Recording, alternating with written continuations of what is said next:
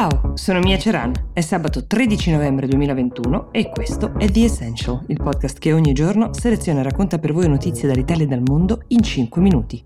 Oggi è sabato, la selezione l'avete fatta voi.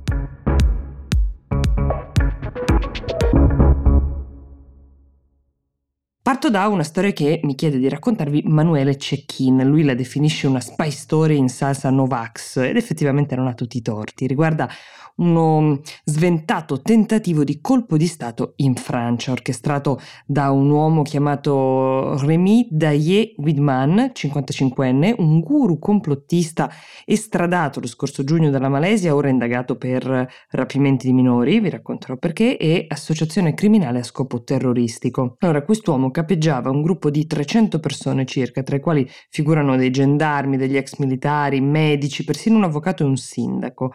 L'operazione con cui avrebbero preso il paese era stata chiamata Opération Azur ed era arrivata ad un grado piuttosto profondo, diciamo, di uh, dettagli. Il piano prevedeva la conquista di punti nevralgici dello Stato, tra questi l'Assemblea nazionale, il Senato, il Ministero della Difesa, oltre all'occupazione di una stazione radiofonica o televisiva a Parigi per trasmettere la propaganda dei golpisti. Gli assalitori sarebbero stati divisi in unità, questo fa un po' ridere, dalla nomenclatura napoleonica, cioè granatieri, volteggiatori, ciascuna con dei compiti specifici di attacco ed equipaggiati con scudi antisommosse ed esplosivi artigianali. L'organizzazione di uh, David Mann era strutturata gerarchicamente e ripartita in due rami, uno era militare e uno civile, quindi vedete molto molto approfondito il grado di organizzazione. Per il ramo militare erano stati reclutati degli ex soldati che avrebbero arruolato e addestrato 36 capitani regionali, tra gli obiettivi da colpire erano stati individuati centri di somministrazione e di stoccaggio dei vaccini,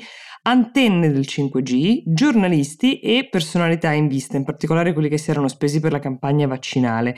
Una di queste cellule clandestine tra l'Alsazia e la Franca Contea era costituita da neonazisti che progettavano di far saltare in aria una loggia massonica della Mosella. Insomma, ognuno ha portato un po' in dote il proprio odio, possiamo dire, per qualche categoria.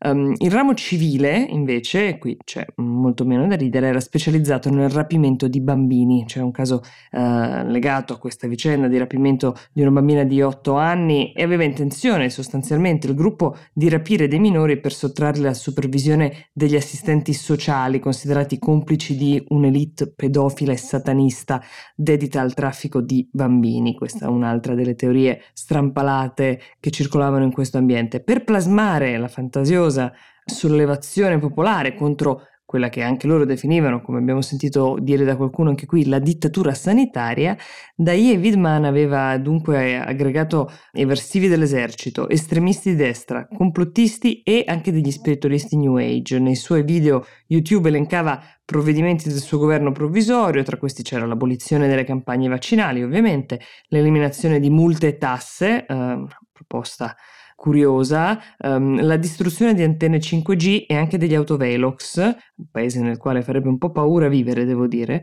per alcuni versi, la cancellazione dei matrimoni gay, una caccia alle streghe contro le società segrete e la messa in stato di accusa di tutti i ministri dal 1981 ad oggi, senza fare distinzioni.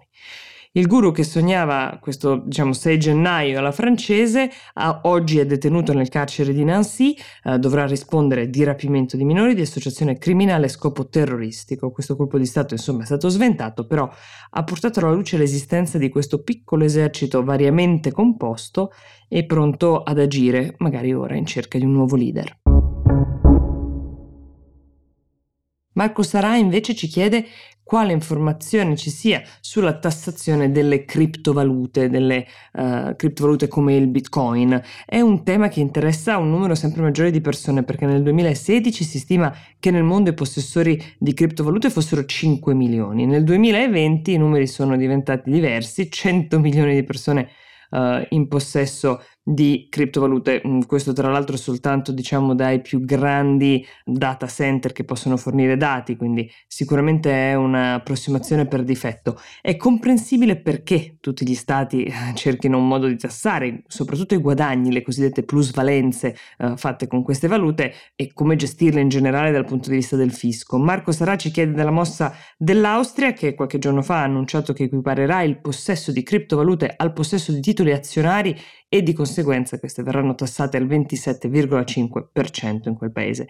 Per tutti gli altri ascoltatori proviamo a chiarire il quadro italiano partendo dal presupposto che non esiste ancora una specifica regolamentazione né finanziaria né fiscale, ma questo non significa che non ci siano delle regole, anzi, alla luce delle risposte agli interpelli dell'Agenzia delle Entrate, che non sono vincolanti ma valgono come raccomandazioni, e di alcune sentenze in materia, è chiaro che le criptovalute oggi debbano rientrare nella dichiarazione dei redditi. Intanto chiariamo che esistono crypto asset di natura molto diversa tra di loro. No? Si deve distinguere intanto tra gli infungibili, gli NFT, e quelli fungibili, cioè la maggior parte delle criptovalute scambiabili sui mercati. Tra i token fungibili, poi alcuni, come Bitcoin o Ether, possono essere effettivamente uh, usati come valuta, quindi come mezzo di scambio per l'acquisto di beni e servizi. Altri invece sono equiparabili a strumenti finanziari come le azioni o le obbligazioni, mentre altri ancora attribuiscono solo dei diritti di utilizzazione di un servizio.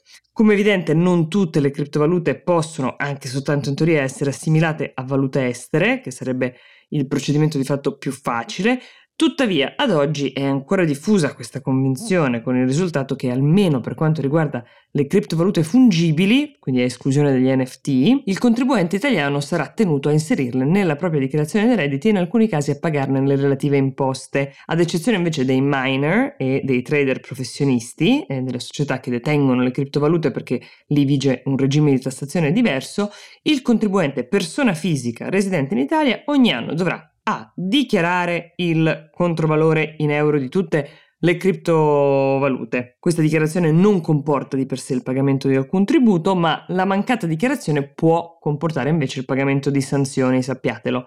B. Per le sole cessioni a pronti, cioè in cui lo scambio è immediato, bisogna verificare se sommando il saldo di tutti i wallet di criptovalute, di tutti i conto correnti in valuta estera, il controvalore in euro sia superiore al limite di 51.645,69 euro per almeno 7 giorni lavorativi nell'anno solare. Nel caso in cui la soglia eh, venga superata, questa soglia dei 51.000 e passa, anche solo una volta durante l'anno per 7 giorni consecutivi bisogna effettuare questo calcolo delle plusvalenze, cioè quanto ci avete guadagnato. Uh, su queste plusvalenze il contribuente pagherà il 26 della plusvalenza stessa. Se invece ci sono delle minusvalenze, potete dedurla nell'esercizio in corso nei quattro anni successivi. Vi ricordo che è sabato è uscita una nuova puntata di Actually, Alessandro Tommasi e Riccardo Haupt parlano della legge sulla concorrenza, balneari e non solo, anzi dai balneari fino a Elon Musk. Io vi auguro un buon weekend e vi do appuntamento a lunedì.